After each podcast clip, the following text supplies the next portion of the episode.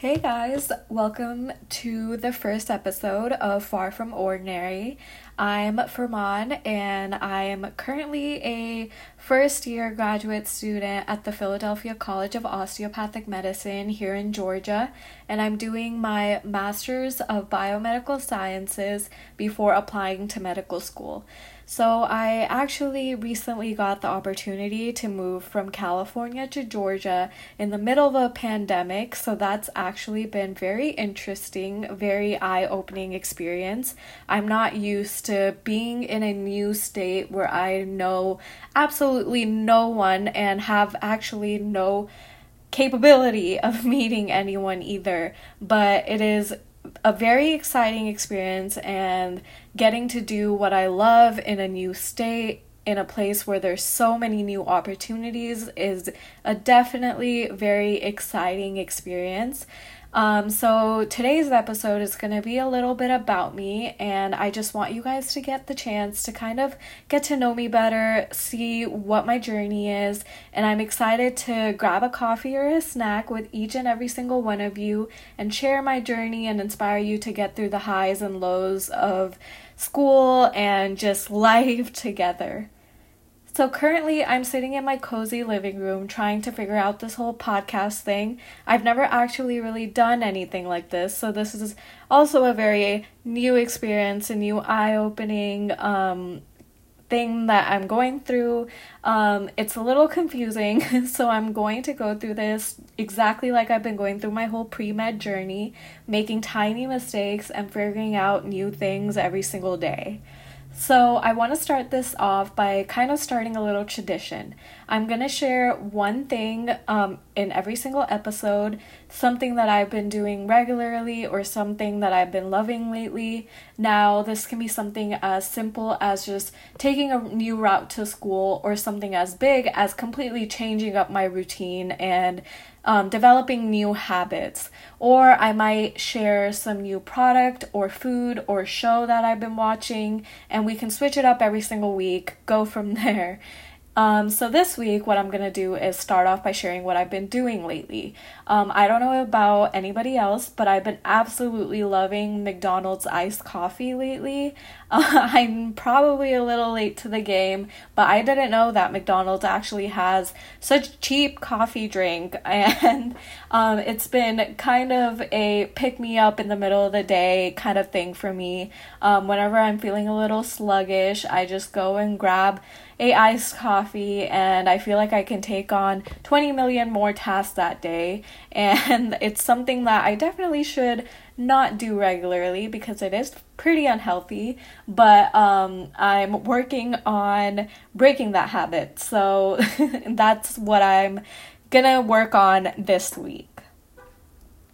Okay, so I want to start this episode off by giving a little of a background of my journey, who I am, what I've been doing, and all the fun stuff, so I can give everyone a chance to get to know me better.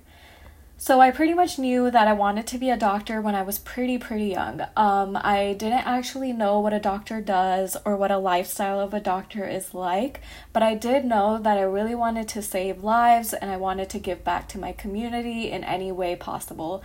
Um, I really, really enjoyed science ever since I was a little kid, um, even in kindergarten, in first grade, things Um, revolving around just learning about the human body really um, got me very excited, very, um, I was very interested in it. I was a pretty shy kid, and I had this thing in my head that whenever I watched a movie or I listened to a song, I usually wanted to be that thing. So if I watched a movie about dancing, I would want to become a dancer. Or if I listened to a song, I wanted to be a singer. So while I had all these passions that kind of resonated around what was happening around me, one thing always did kind of stick with me. I did know that I wanted to be a doctor while I did all of those things. So if that meant I was going to be a singer doctor, I was going to do that. If that meant I was going to be a dancer doctor, I would have done that.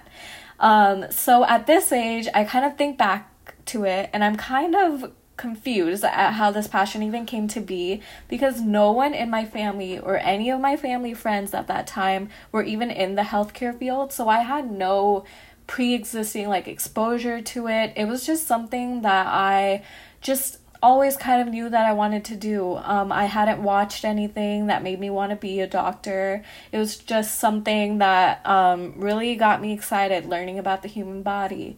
And at the age of eleven, my aunt actually passed away unexpectedly after being in remission for a brain tumor, and that's when I knew for sure that I only wanted to be a doctor. And more specifically, at that time, I used to say I wanted to be a cancer doctor, and I just knew that I wanted to treat people with cancer, especially kids. Um, I really, really enjoyed playing with little kids and just Um, getting to treat them and make them have the same lifestyle that I was living. I wanted kids that were going through such a hard time in their life to be able to just play with their friends, to play on the playground, to go to school, exactly like I was doing. So um, at that time, I actually didn't know that there was a thing called being a pediatric oncologist. Um, so I used to just be um, pretty... like vocal about being a kids cancer doctor. That's what I used to call it. Um, and that's how my journey began. So once I got to high school, a lot of the things that I did were surrounded around giving back to my community, helping out. Um, I always loved just helping out my teachers, and I always um, wanted to get involved in any way possible and just really make my mark through all the things that I was doing, because coming into high school made me realize that I had a world of possibilities. Um, club day, I remember, was a really, really fun thing for me.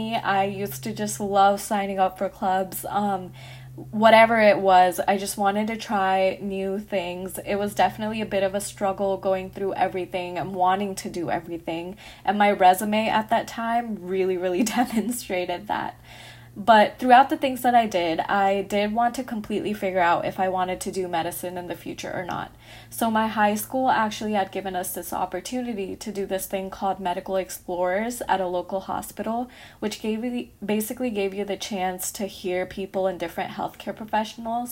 Um, so I do remember shadowing a nutritionist. I remember hearing a neurosurgeon, stuff like that. And that really gave me the exposure to healthcare professions, and that was the first time that I truly remember really getting to learn what a doctor does. Um, it was in high school, and it was because of a mere extra credit um, opportunity given to me by my A P biology teacher. And um, yeah, I really, really loved going to these weekly events on a Wednesday night, and I remember how excited I used to be while um these events like happened.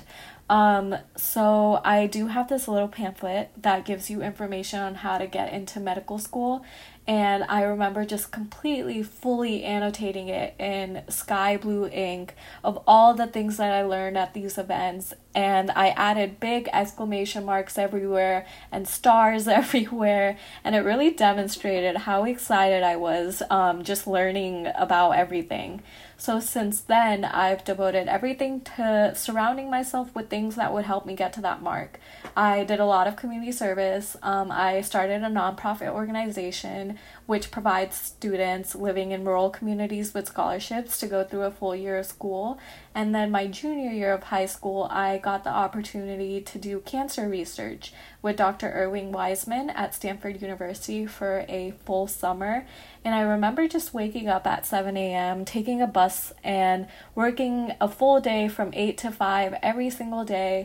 And the learn the things that I learned in this lab really, really set the tone for my journey so far. And my senior year, I applied to a scholarship called the Nordstrom Scholarship, which gave me ten thousand dollars and a new MacBook Air, for which I am so, so grateful. And I would have completely shared all the details on how to apply to this since it opened so many doors for me.